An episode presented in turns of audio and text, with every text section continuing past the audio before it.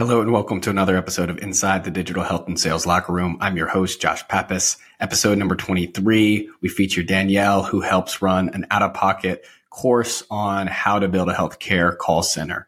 Super fascinating episode as we dive into everything healthcare plus operations. Make sure to subscribe, rate, review wherever you get podcast and enjoy the episode. Welcome to the podcast, Danielle. And uh, we do a little origin story. So, would love for you to introduce yourself to the listeners and kind of describe your journey into healthcare. Absolutely. Thanks so much for having me. Really pumped to be here. Yep, my name's Danielle. Most people call me Depot, so you can pick whichever one you want. My healthcare story is probably similar to a lot of uh, immigrant folks who have aspirations to become a doctor, and that's where I started things off.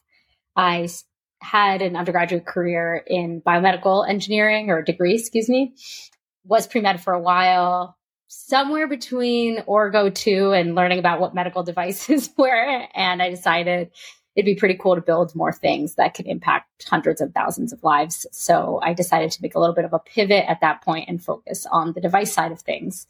And that was my entry point into the rest of healthcare. So a lot of research and a lot of med device and ditching the doctor route.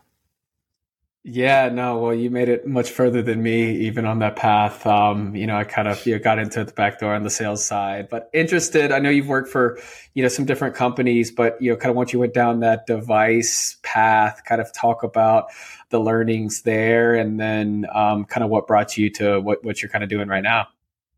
Yeah, so devices went went about it in a few different ways. I was also doing a ton of benchtop research, more in uh, some of the behind the scenes, like drug development work, as well as proteins and and so on, which was more cellular biology research, and that was one part of my interest in healthcare. But jumping into the device side worked a bit on ocular implantations and actually my first entry point was in packaging so that was like shelf life analysis understanding that medical devices need to be packaged in a specific way by FDA and just a lot of the rules and regulations that go into bringing something to market that you don't really think about and aren't taught at school but I've always had an itch for entrepreneurship and early stage. And so after I graduated college, I decided to travel abroad and go back to Israel, where I'm where I'm from, uh, and join a very early stage company there. The biotech and broader health tech scene in Israel is incredibly lively and booming. And I had the chance to join as probably the third employee and just worked my way from the bottom all the way to growing the massive sales team. But there, what came in, and we had this idea for a medical device that could be manufactured the same way as metal but would be completely integrated into the body. And so this could be applied to a screw that you put inside your body, to a plate, but all with this novel material. So I was involved in patent writing and then bringing that all to learn about what we'd actually make with something that could be manufactured into pretty much anything under the sun. So that meant a lot of traveling to conferences and working with doctors. And that's where I started getting super fascinated with the world of design thinking because you're in front of all these people and your inclination is to ask them what they want. But the reality is you start observing and noticing some of their inefficiencies that they're not even seeing. And you start having a bit of a voice in what you think would actually make a difference in their lives. And, and so I, I wanted to explore what design thinking meant, what, what, how I could apply that in my world and applied to a PhD program at Cal in Berkeley and decided to pursue that while consulting for that same medtech company I was building the device with. And in med devices, luckily you have time, right? Because FDA is going to take their time. And so there was no product in market. It was just a ton of R&D work. So in, in the time that I got to work in the academic side of things, it was a ton of research and design thinking, helping engineers ask better questions and learn about how to actually listen versus just learning how to build which is most of the engineering curriculum, and loved it. I worked at Samsung too at one point in their consumer side of things, so got to see an entirely new industry, all in research, but in a totally different field. Ultimately, there's many reasons why, but the PhD didn't end up sticking, and I left after getting my master's just to take a leave and bring that product to market, that ortho product. So that was amazing, seeing something I built for the first ever prototype with my bare hands being implanted in human bodies. And I think that's the really the arc every person in the device world wants to see at some point in their lives. So I had that and uh, that was amazing. Yeah, no, it's I, super fascinating. No, go ahead. Yeah, no, it's it's it's super fascinating because I think that people you know people like no medical device but until it either happens to them or their family it's kind of you know happens in the background like right you go to the you know you go to the doctor or you have you know whatever medication but it's not until you know somebody or you know usually sometimes you know something happens that you kind of you know get geared up and with the device right and um, I had a not a not a similar, but I had a crossover that kind of got me into where I am now, more on the digital health side. But I remember right out of my early sales medical career, got connected with some Boston Scientific folks that were doing some neuromodulation and you know started chatting with them and thought device was the route that I was going. Um, you know, at that time, right, it had, it had changed pretty significantly sure. as an industry, but I'm um, super thankful I connected with those guys. Ended up getting more on the front end to the biotech, but um, but it's super fascinating space, um, you know, there. And as I'm sure you've seen, it has changed. Uh, you know pretty rapidly along with everything else in this um, you know digital health kind of post COVID. I'm sure you've seen you've seen that firsthand. Yeah, I would say for me, maybe my exit point of device didn't didn't grant me as much purview into a lot of the changes on the device side, and also it's so the things that you learn in device is that you're selling to a very narrow part of of the market in healthcare and oftentimes that's just dictated by whatever practice or specialty you're going after. So in our case, it was podiatry and orthopedic surgeons. Both of those were totally different and their practices changed a lot. I'm sure during COVID with the growth of ASCs or ambulatory surgery centers. And then the whole company shifted a lot as we brought new products into the market, which touched on different specialties in sports medicine. Uh, it was also my first purview into sales and med device, which for many folks that don't know is a very different sales cycle and you're very hands on to say the least. So I was in operating rooms all the time and I was guiding doctors in surgery around how to use supplies and all the different kits and the order of operations and whatnot and training 200 reps to be able to do the same when I left the room.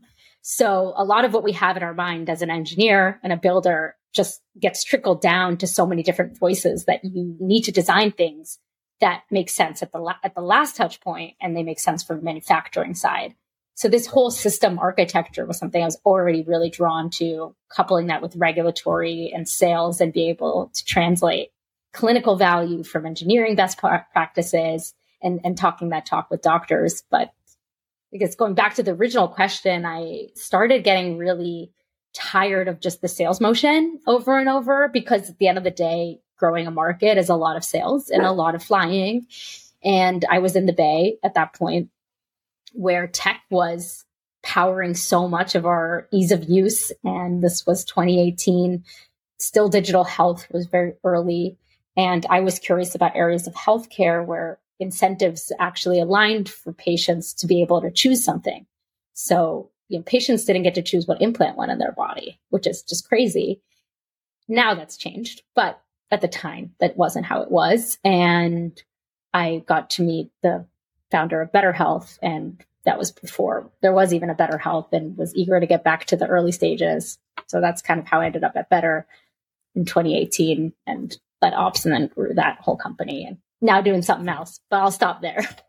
no, no, no. It's, it's, it's, it's such a good point, right? Because I think, um, in, you know, I get questions all the time when I get into digital health sales and we'll dig into that a little bit, but it's sure. like, well, what, well, what do you want to do? Right. Because for some people, uh, managing some of those relationships and getting into the, operating room like you, you, can't really recreate that in any other job right? I mean that's kind of a once no. in a you know lifetime. I mean i should be fortunate. I, I, was telling you we interviewed for a couple and i you know got to sit in on a neuromodulation one during that process. And i mean i still remember that as and it wasn't necessarily in the or right? But um, i still remember that as a pretty uh, significant. And so if you like that type of you know adrenaline rush and um, you truly are that uh, you know that that liaison point. Um, and it's a perfect segue for segment we do. So we have some medical you know healthcare sales folks that listen to this, but I'm sure you're interested.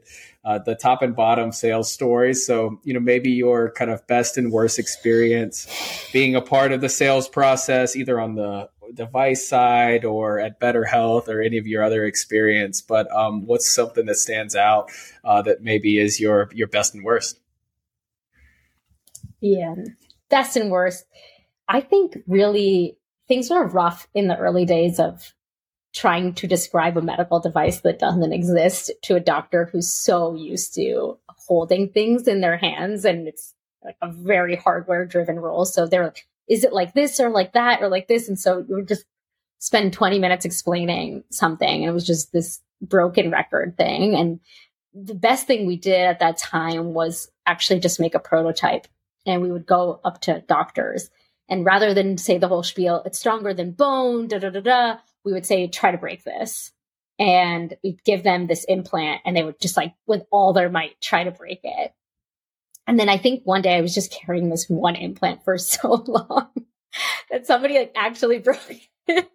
oh my god. Uh, so it was like a best and worst sales thing because when it broke, you're like, oh, mm, I've just been carrying that for like so many years. I'm really sorry about that. Yeah. And so, yeah, nothing like seeing seeing is believing though in any sort of industry, and uh, that that really came up all the time.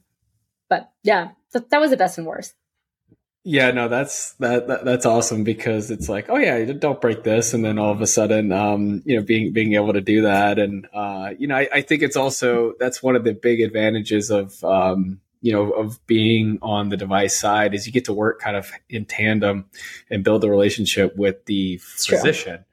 And um, you know more and more as things are shifting enterprise as you know, other entities are, are kind of gobbling it up right um, it's it's a much more different sale when you get into and i'm sure in your digital health um, you know side of yes. things you're not necessarily working with the physician right so kind of maybe talk a little bit about what you what you enjoyed about working with the physicians and then you know kind of the the competencies as you go more on the digital side and what's maybe needed there to sell to a little bit of a different audience yeah, I mean, selling to physicians and working with physicians, of course, the right physicians that are bought into the, the same future and vision, and then have the time and bandwidth to take on consulting or advising.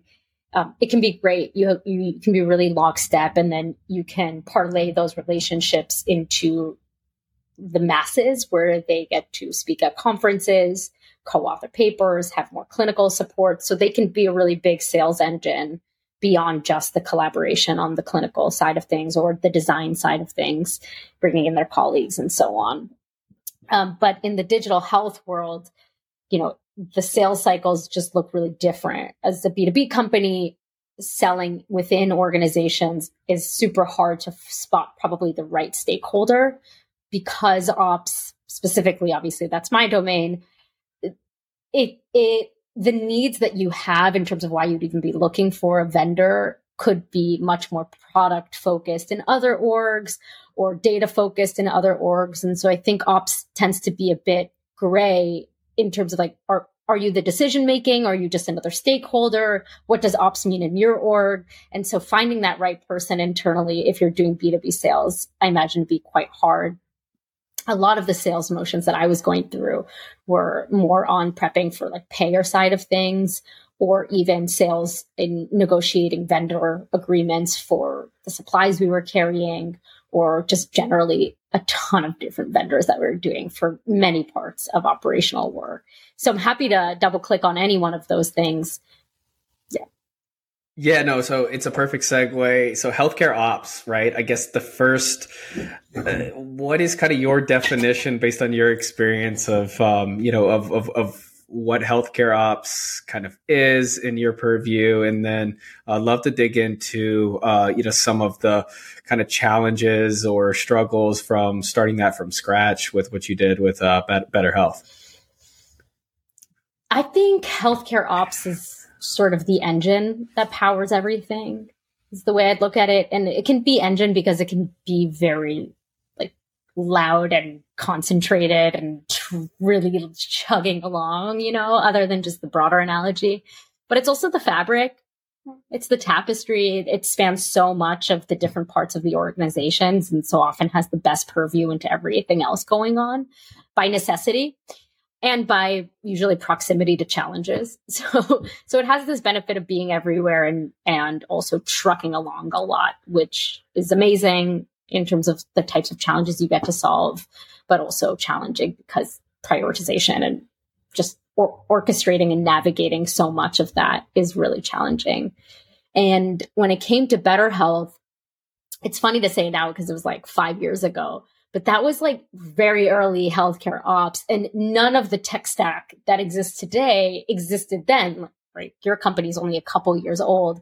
And so to solve a lot of the issues that we were solving were like super hacky finding hipaa compliant vendors just like didn't exist. And there was a short list that like th- myself and three other folks would just like share emails over be like oh my god they're hipaa compliant. Can't believe it. You know? Now that's kind of table stakes i think. A lot of di- just broader health um, tech companies want to get into digital health, and there's finally a pull there, or um, that wasn't wasn't there. So at the time, there were huge tech barriers to just get anything stood up. And early on at Better, it was a lot of regulatory challenges because being a medical supplier, what we were by uh, legal standards. And so we had to just stand up a legal entity that was definitely my wheelhouse, like just kind of device days to a certain extent. There's so much overlap in healthcare. It's, it's a regulated beast that drives itself on systems that you have to make efficient to formulate it for your own use case, but then somehow brush up against all of the inefficiencies at the same time. So, yeah. Yeah, no, it's it's super. It's kind of crazy to think about. That was what like five, six years ago, and so what you're talking about not being able to find HIPAA compliant vendors, and like it almost seems yeah. like a pastime, but it's um, you know, relatively speaking, not that long ago, and how much has changed. And you talked about some of the technology, but I, I'm I'm interested. How did you guys?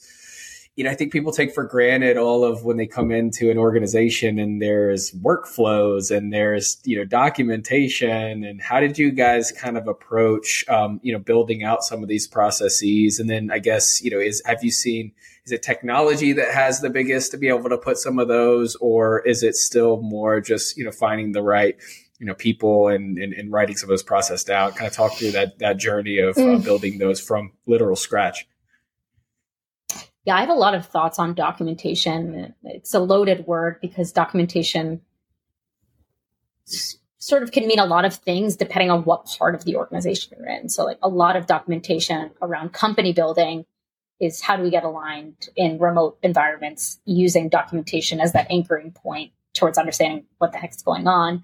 And then documentation inside of a call center is like how do we know what workflow to use when at what time point so there's so many different definitions of documentation and my hunch is you're probably more interested in the workflow stuff and not the company values type of form of documentation. Yeah, no, I mean, I've, I've seen as, as you know, like super early stage, both become almost, you know, super critical, I guess maybe to frame yeah. the question this way. I mean, you know, companies you've worked for, companies you've seen be successful kind of in whatever definition of successful that you want to, um, you know, take it yeah. on like what what what are the key areas on the ops side that you see are kind of you know must haves uh, to to really be a successful, well oiled, or get to that next level as a company, early stage to growth stage? Yeah, I think a lot of what what we can do better is sometimes you end up relying on your software to become what is your limitation of workflow design, and you don't even know that you've put a crutch on yourself. And so one of the ways you can kind of decouple from any software changes or software limitations is to have a really strong data stack on day one around even just patient data.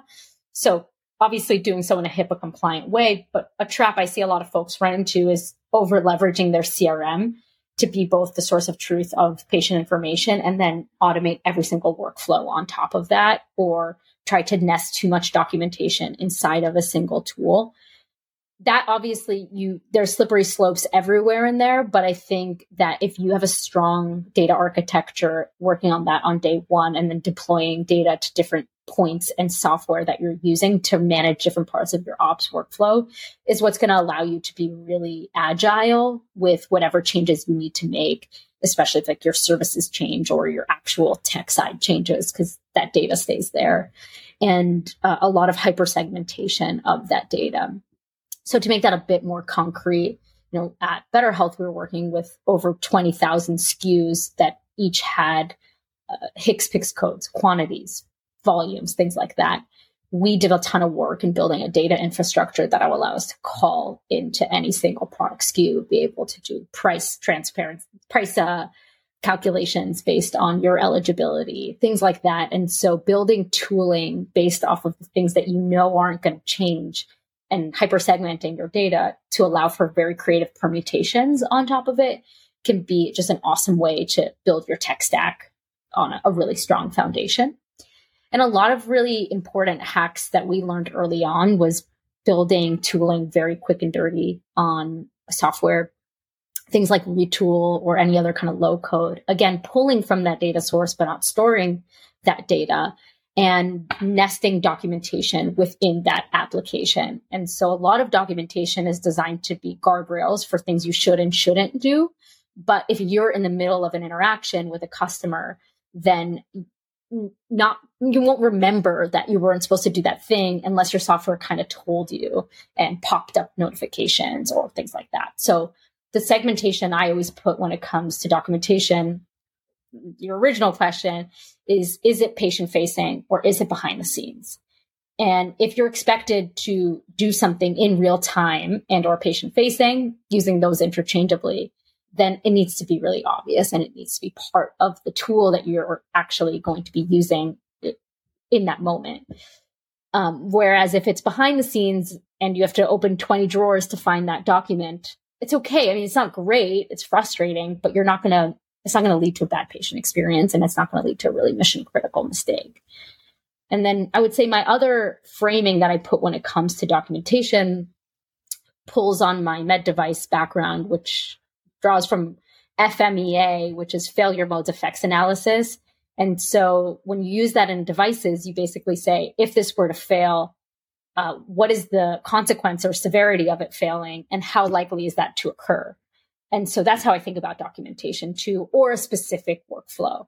So if you have this like mission critical part of your operational workflow, that if it fails, your whole thing is catastrophic, or if it fails, it's going to very significantly impact the patient and it's likely to fail, that's the first area I would focus on to make sure that's really, really airtight.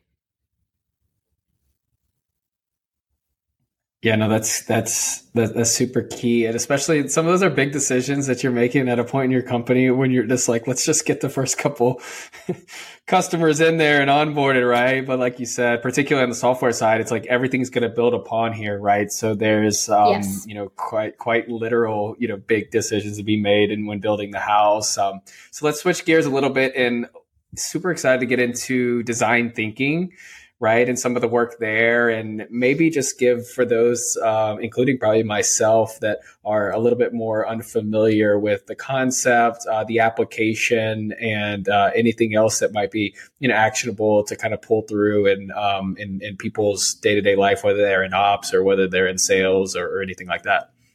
Sure. Yeah. Design thinking is in itself a process for both customer discovery needs uh, discovery, which is what we call them in design thinking, all the way through prototyping and creating solutions. And it hinges on a few different principles. The first is that we research a lot by understanding problems. And we have several techniques for researching, which are incredibly effective tools that you can uh, apply inside of your organization. I'll touch on those. And usually from research, you work to synthesize what you're hearing as needs and you create like need statements, for example. So a customer needs X or even an employee needs X to solve Y, for example. And then you move into prototyping and designing solutions that meet those needs. And usually when you're in that phase of the design thinking process, you're going for volume and you're going for a lot of creativity and you're really trying to see what are some awesome, unique ways that maybe someone's never even thought of from there, you, you can use a host of other methods inside of that to decide on solutions and then try them out and then run back more research on them. And so it's kind of this circle, if you were to look at it cyclically on these different quadrants, I can send you a great paper of of the framework I like to use because design thinking in its core is an academic research um, field, but it got popularized a lot by the industry. So you had folks like IDEO and Frog, and then it became this race towards like having the most sexy framework to be talking about the same thing. So you kind of adhere to a single framework depending on your school of thought. Mine it roots more in academic, but the way that it can be applied a lot to me is about remembering your users. And so when you are internal inside of your company, sometimes you forget that your own user can be another employee. And so that kind of draws back to what I was saying with documentation about where is that employee? What are they even looking at when you're trying to design documentation for them? Are they looking at 50 tabs? Are they looking at one screen all the time? Do they have multiple screens in front of them? What does their workplace look like? And really uh, looking at things from a very qualitative, observant point of view to feel what they feel in that moment. Do they feel panic? Right. And then you start getting into a bit more emotional understanding of where they're at. Um, so I, this idea of stepping into the user's shoes is really the overarching mindset you want to have in all of this.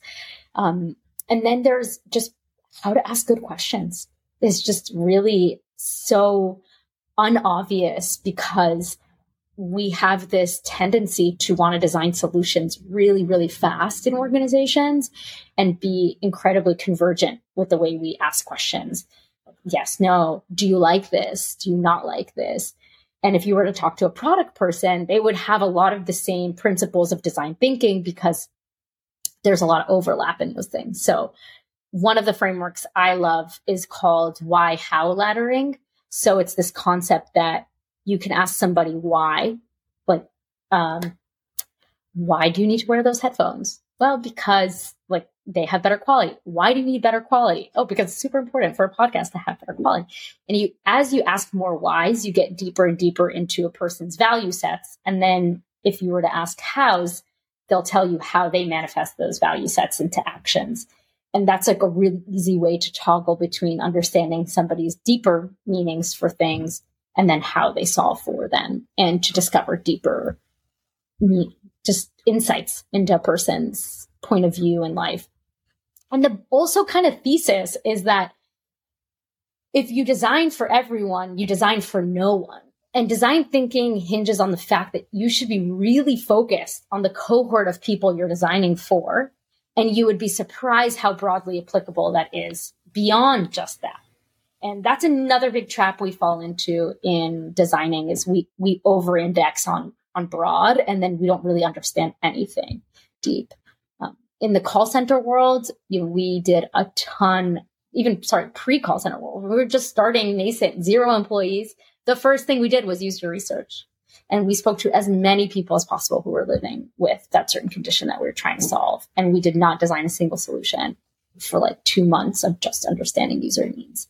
And if you do that work up front, like I promise your solutions will be better for it. Yeah, no, and there's lots of actionable takeaways there, and uh, we'll make sure that I get some of the framework information because I think I think people try to do elements of it, but it's sometimes a half-ass effort, right? Or or it's just hey, like we're a startup, we don't have time, we got to go go go, but taking a step back and and, and really being able to, particularly in sales, right? It becomes even more paramount now to ask questions, understand the pain points, understand the ROI. And, um, you know, our, our company and our founders, kind of the founding team at Tendo, you know, one of the areas that when I joined resonated is they spent a year listening tour, right? So, they set out to kind of come into healthcare and they said, well, you know, we want to design a new EMR. Believe it or not, that's what they kind of the central thesis. And then after talking to you know the users, nobody had desire for EMR, but then talking to patients, clinicians, and um, you know spending that time in multiple different areas, that's kind of was the birth of, of Tendo, right? So I think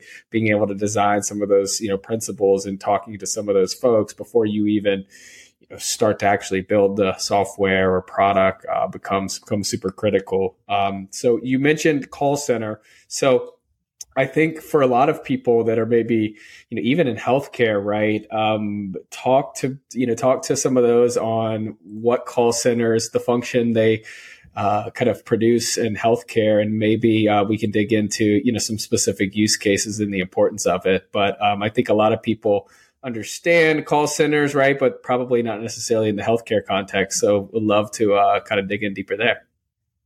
Sure. I, I define call centers I use that interchangeably with the word contact center. And contact center is the more modern approach towards the whole industry. And so call center is somewhat antiquated. In your head, you might be thinking of a call center as a room full of folks that are picking up a phone. Obviously, that's no longer the case in healthcare and most other parts of our support systems because it's texting, it's chat, it's support pages. And so the, the umbrella word that folks use now is contact center. I use call center just because it's still colloquially, I think, where where we're at as an industry, or at least in health tech, and most folks seem to seem to understand that. So, yeah, traditionally, like let's say outside of healthcare, a lot of call centers are for support. So I have an issue, my pet food didn't arrive, call someone, or got the wrong size thing there. But in healthcare, that's part of what call centers do, but it's certainly not all of what call centers do. And so the way I bucket it is like three big buckets. So there's lead management, and then there's care support, and then issue management. And so we covered issue management. Care support in my head is that biggest bucket where folks that could mean everything from a clinician supporting somebody all the way down to troubleshooting a billing issue because everything that relies on that the care of that individual, I, I bucket there. And phone and other modalities of reaching out to people are also utilized to achieve that. And oftentimes in early stage, until your tech is there, you leverage more like phone or email as those like intermediary tools until your tech can fully support it. Um, and then there's lead management. So a lot of times you'll see this in healthcare where if you're a D2C company, you'll be acquiring leads. Lead forms will be filled out. I'm interested in this service. And then you got to call them back. Um, or maybe you're a B2B company and you get a list of patients that are potentially eligible for your services and you need to reach out to them. And each one of those, it, it sort of overlaps with other parts of the organization, sometimes cleanly, but usually not cleanly, right? So if it's lead management, maybe you're working super closely with marketing because there's flyers and there's other kind of elements towards your campaigns that are not just phone. Other times in care support, you would have uh, more connections with the clinical teams or product teams. And then on issue management, that's kind of the more cut and dry care support that we're used to and where most of the tool stacks already nicely aligned there. But oftentimes your software fits has to fit all three of those different use cases. Often, and then you know, other times it doesn't. But that's where it gets tricky, right? Because to be able to call 5,000 people is a very different core competency from a software side than it is to triage issues on a one-on-one basis. So finding that like perfect right size fits all for the right stage is really, really tricky. And so software selection can be a big, a big sticking point for, for doing that right up front.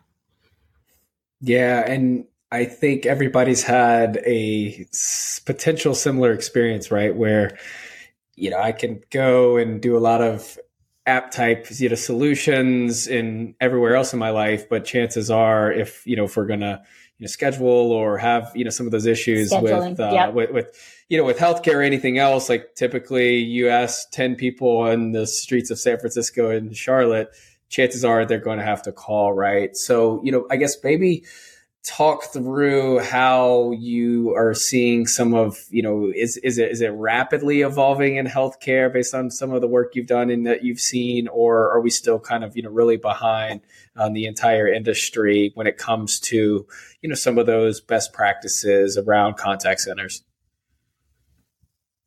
Good question.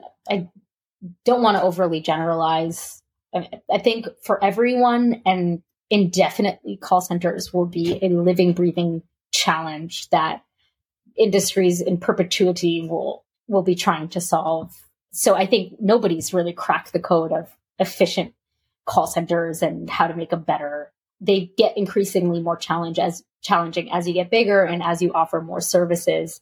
So I think there's definitely a lot of optimization to be had there that we're all trying to figure out.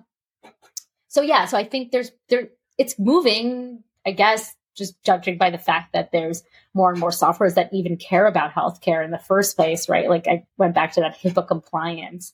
That wasn't there before in, in some of my use cases. And I think one of the biggest issues that folks run into is actually, and, and maybe this is me projecting, but not calling it a call center early enough. And many folks are like, oh, we just schedule stuff or oh, we just, we're just calling this list of people. And so when you're early, you think of it as like a job to be done. You don't think about it as a department or something that you're building with a lot of intention. But the funny thing is like, so if you looked at it as a call center, you would suddenly unlock software that's going to save you loads of headache, make you tons more efficient that you just didn't even know was called call center.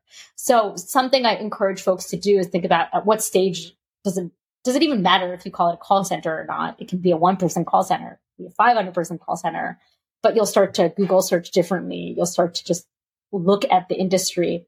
You'll shift your mindset around KPIs, org design, and tech, all three of those things to support what you're actually trying to do for patients. So I think some of it is a mindset shift in terms of areas we can improve on.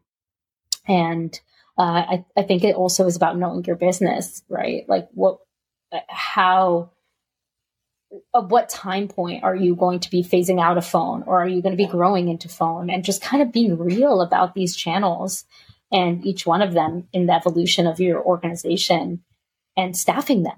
I think that's a big, big, big part of where folks don't realize that this is a very headcount intensive part of the business. And many tech founders are used to tech solving a lot of these pain points and don't understand that it can be um, you know, it's a lot of humans supporting humans. And if you were to use an online calculator, I've posted about this before, to see how many people you need to support even 20 calls per hour at a at a strong service level agreement, you need four and a half people to do that. Right. So just like folks try to cut down on on really core parts of it. So they don't invest in their software or they might not be investing in the help in the people side of things. And so you just create a really inefficient system on day one. So there's lots of ways we can mitigate that. But I think really approaching it like something that needs to be developed and thought through is super important on day one. Yeah, no, it's it's it's super fascinating because what you just described, I think, is oh, we're not ready for that, or oh, we'll eventually get there. But um, once you once you look right, at, a, right, at, right, a, at a macro level, um, and and all it takes, I mean, I think everybody's been there, and to be proactive about it is super forward thinking. But then everybody's been on the other side where it becomes, you know, pants on fire, all hands on deck with one yeah. one one bad patient interaction that causes ripple effects across yes. the entire organization. And I've been a part of it where it's all of a sudden all hands on deck, RFP, we're doing call center, and it's like, oh my goodness, now this this fire drill because you know patient's gone from bad experience. Yes. All of a sudden is writing a bad Google review. All yeah. of a sudden is contacting yeah. the health, health system partner. And yep. it is, I'm sure you've seen some some horror stories, right? That right, and uh, you, you never Absolutely. can be perfect, but I do out. think that that it's um, you know it's something as a as a small company that uh, more and more founders are going to have to think about. And um, would love would love to perfect segue into like where are you seeing some of these operation innovations? So outside of the contact center i mean what are some of the four areas or technologies that you're um, you know interested on seeing that might have a big impact on the healthcare ops side? Yeah yeah. One one thing I, i'll definitely answer that i wanted to just close the loop on something you brought up which was these like when stuff goes on fire. And that's certainly something that I, I hope in a perfect world we never have to deal with. And for patient experiences is never what we want. But how we respond to them was something that our founder was incredibly um, focused on. And I learned a lot from her leadership around making sure no matter what, you end every patient interaction in a positive one, even if you are in the right. And so doing we would uh, implement uh, root cause analysis after every poor patient interaction. So that would give you an ability to do like a retro on that experience. And then we would always end the cause analysis like, like, did we actually close the loop on that patient? And our founder would get on the call all the time, uh, on a phone if needed, at a drop of a hat for a patient. So there was always that. And then there's like the whole continuous improvement function you can build very early. So to your point of like, am I ready for this software or whatever, like those might feel like one way doors, but there's a lot of two way doors that you can build on, on day one. So like your quality assurance, listening to calls, um, having a good practice on coaching, having more templatized scorecards for interactions, all the things that if you are a head of ops today doing that you plan to be growing out of and hiring more folks to do, thinking about templatizing yourself or trying to implement ways that you can oversee more folks doing that function through QA, coaching, and so on, and training. So you can't discount training. It doesn't just happen in the beginning. It's got to keep happening. So I, I, like to look at best practices of call centers at a 5,000 call center, and then kind of what's the seed version of that that's applicable to me when it comes to the daily behavioral operational elements of it, not just the software side of it. Uh, but I can actually now answer your question.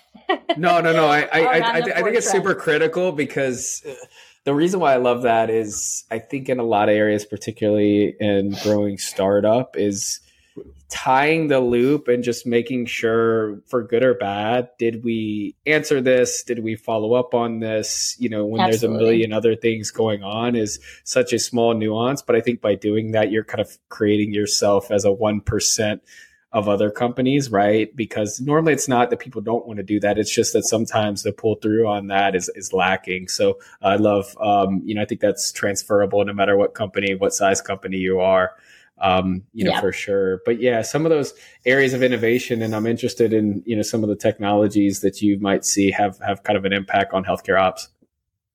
Yeah, definitely. Hate to say it, but love to say it. You know, the generative AI space is def- is definitely of interest on the ops side of things you could see it applying in so many different parts of clinical workflows, for example. You could see it applying in documentation or even in support interactions.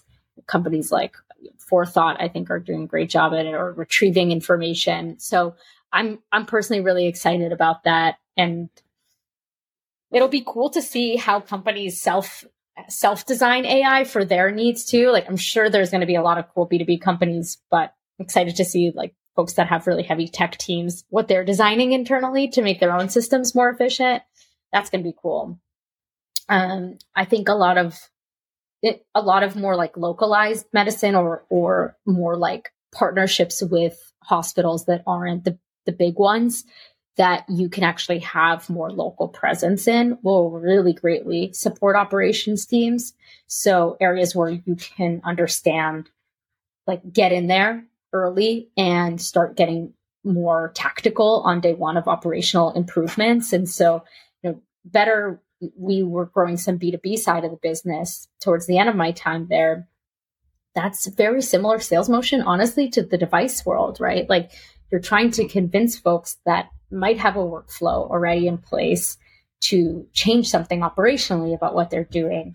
And so I think there's going to be a lot of opportunity there uh, to actually be able to get your foot in the door that's in not just a massive health system that you have no visibility into, but a smaller one in a local maybe facility or more boots on the ground or more folks that are willing to be part of that early operator partnership, going back to what we talked about earlier.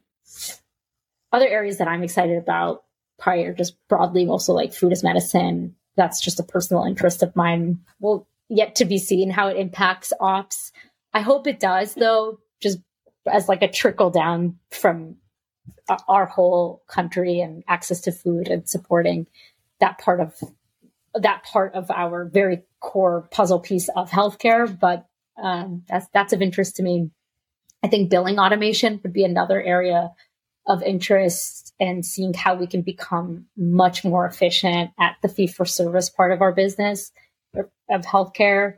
So like folks like Candid Health I think that they're you know taking a really messy problem and applying much needed tech into something that many people didn't want to touch for a long time. And it's where the money flows in our country. So that's just super critical operationally to improve on. Yeah, and I think that we're starting to see some of these partnerships that would like you talked about in 2018 when you had no HIPAA compliant. I mean, some of these partnerships, if you were to be like, yeah, here are all these people that are partnering in local, uh, you know, communities, food, all yeah. of these ones, you would have been like, no way, like, there's zero percent chance. I wouldn't bet anything on it. But it's super critical, right? And I think you know North Carolina is an interesting case study because um, in Charlotte, which is you know metropolitan, but you know the vast majority of it is super rural, right? And the vast majority of uh, you know of patients are in rural areas, whether it's kind of near the beach or near the mountains, and um, almost you know by necessity. And I know Medicare came out and talked about a innovative primary care model that's basically going to be we have to do something different whoever is talking about care coordination, we're going to basically incentivize yeah. people to work within all those different areas that you talked about. And um, I think it, will hopefully, right? Uh, I think it definitely takes time, but there's always been some writing on the wall. But I think to truly do it in certain areas, certain markets, like it's almost going to be, you know, necessary to bring those superpowers together. Yeah. And actually, what one thing that you had sparked, and it's a wonderful point to consider, of course, the rural parts uh, where access to healthcare um, is is very challenging. So yeah, there's the virtual solutions, and I think that'll continue to be really important. But uh, w- something that's really interesting too is more of like the autonomous vehicle movement, right? Now in San Francisco, my sister just took a driverless car home. Um, that's nuts. Like that's what she took instead of Uber. And you have companies like Nuro who have these much smaller autonomous vehicles that are just designed for loading groceries. And as they continue to grow and hopefully have more regulation uh, in there, they can access a lot of places that we just couldn't access in delivering food as medicine, just as an example. So hopefully with with that change too, we can work on some of the broader challenges that we have that are pre even needing that healthcare interaction, right? Like living a healthier life and having access to better things and produce that today we just don't have in, in certain parts of our country. So no, that's yeah. that's that, that, that's that's that's wild. Uh, autonomous uh, vehicle, but right? I'm all for it. Uh, so final final couple segments. Uh, so I guess your rookie healthcare uh, operations advice. So I'm interested if you had to give you know people, I guess tips if they wanted to kind of go into healthcare ops, maybe in the digital health world. Number one, kind of what would be needed, and then also too maybe in the device like what would be um, you know something that that would be needed because those are kind of two. I think there's a romanticized version of going into the digital health side, right? Without necessarily knowing sure. all the challenges and tribulations, but uh, maybe touch on those two areas on, you know, if people are considering going into, um, you know, different segments on the side, maybe some of the differences and what to look for um, in your day to day. Yeah look, a lot of healthcare isn't glamorous. And you talked about stuff being shiny. And I think that's important to just check that at the door. I have a lot of feet pics on my phone, and it's from implanting and testing out thousands of implants on feet and toes. And did I think that that's what my life would look like for a period of time? No, but that was uh, a step towards in bringing something novel to clinically change orthopedics works. And that was just the beginning of it. And in my very design thinking philosophy that I carry with me, a lot of it comes from experiencing challenges firsthand or really getting in the trenches to understand what you're even designing for. And so in ops, what I would tell someone is don't don't shy away from roles that maybe in the short term you might see yourself outgrowing, but see them as opportunities to get in on the ground floor of a challenge and be able to design solutions based on actually having had those challenges yourself and designing for yourself. At BetterHealth, our my founder and I, you know, we were on the phones. Like that was our first job. And I took thousands of calls and I would design the software stack and the documentation to support my own workflow. And that was amazing, right? Like how rare is it to be able to design things that you get to actually benefit from too? So I think one piece of advice I would be is like, I would have is just be open minded towards getting to to try the most basic part of what your value what your value prop is, right? And not to be too too pie in the sky around what it is that you'll be working on day in and day out. So that's one one point in both worlds. And in digital health, I think ops can be so culturally specific to different organizations. And so again, not not trying to overly generalize here, but I would ask yourself if you know what part of ops really intrigues you.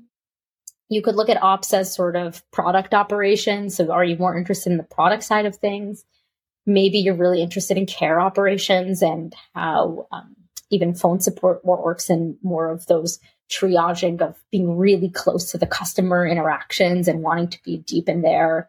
Um, there's also people ops, right? Like all of the HR world and so on. And so ops can be incredibly loaded in the early stage and then start segmenting. So thinking about those intersection points that you you would want to be involved in early can be a good framing towards thinking about where you fit organizationally. And yeah, I would say those are my two points of advice. I mean, ops in, in devices.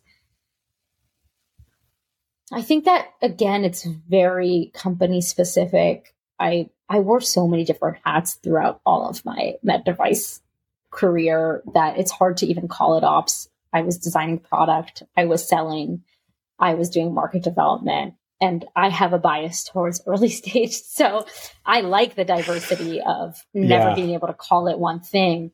Even now, you know, I cook pop up dinners and I am a chef and also I help people build build call centers. So I'm not sure I'm really the best person to tell you exactly yeah. what, what box to fit into. Um, and ops can be a good home for folks that don't know what box they fit into, but are constantly craving system designs and data architecture and process refinements and just kind of lose sleep over how to improve things and uh, make things better for patients. So I think that a lot of type A folks end up gravitating towards ops anyways. um, yeah, so that's what comes to mind.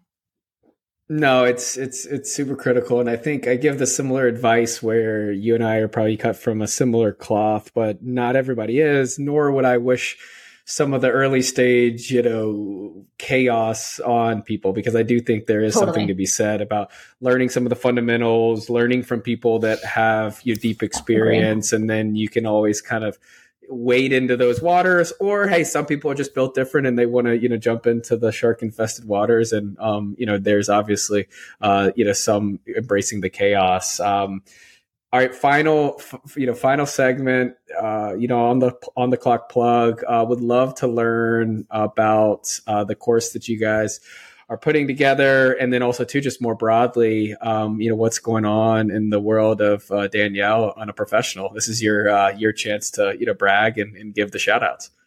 Oh man, thanks, Josh. Uh, thank you again for having me here. Yeah, so when I was deep in the trenches of building uh, op stuff from the ground up, the a lot of it is is pretty tough to do in a vacuum, right? We don't we don't all grow just by trucking along and working only in our own periphery, but that's the reality of working at a company. A lot of times it's hard to zoom out. Not all of us are as proactive as you talking to so many folks during during uh, work. So I think it's awesome what you're doing. But I didn't have that and I didn't have community. And so we, myself and Nikhil, and he runs out of pocket, kind of thought to ourselves, like, what are ways that we can support healthcare operators?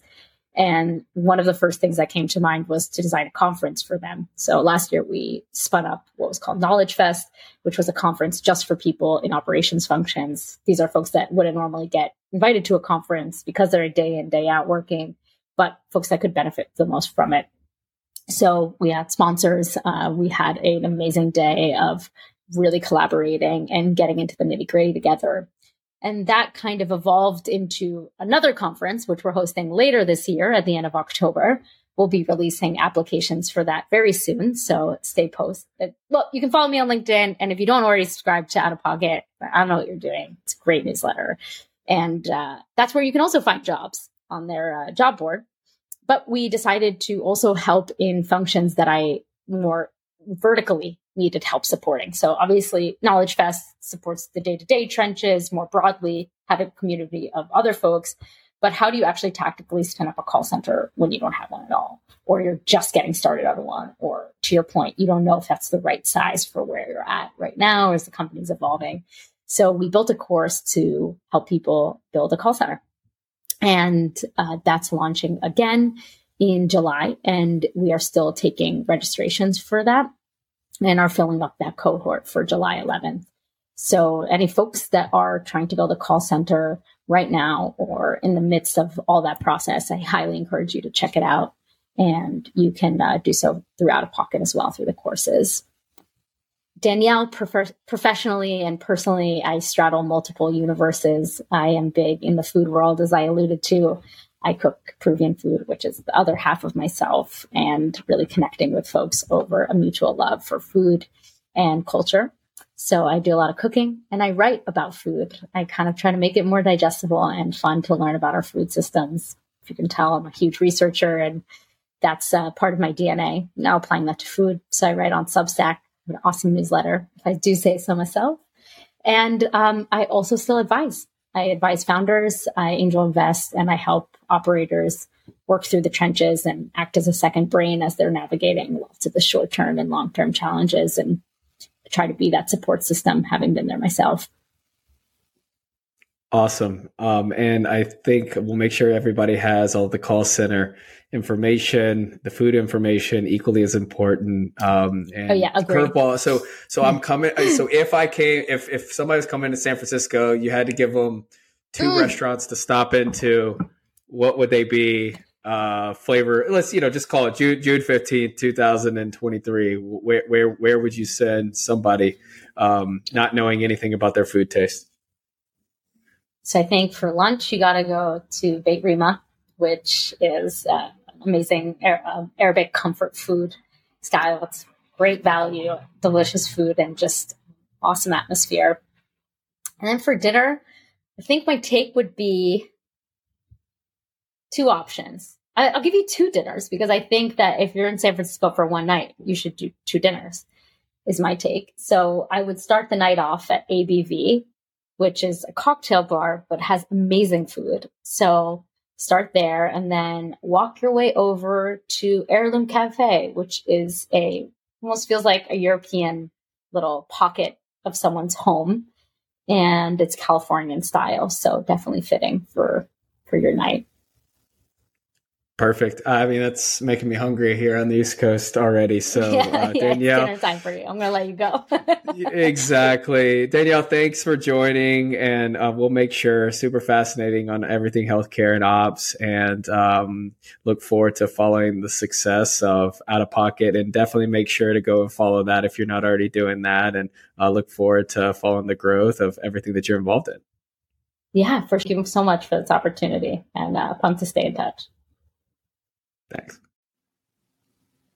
Thanks for listening to another episode of the podcast. Special thanks to Danielle for sharing all of her healthcare knowledge. Last day to register for the healthcare call center course is Monday, July 10th. So make sure to register and check out the course in the show notes. Special thanks to all the guests and um, make sure to follow, subscribe, rate, and review wherever you get podcasts inside the digital health and sales locker room. We're rolling out a special referral program on Substack uh, that includes some sales resources, some one on one sales brainstorming sessions. So make sure and share on Substack or wherever you get podcasts. Thanks.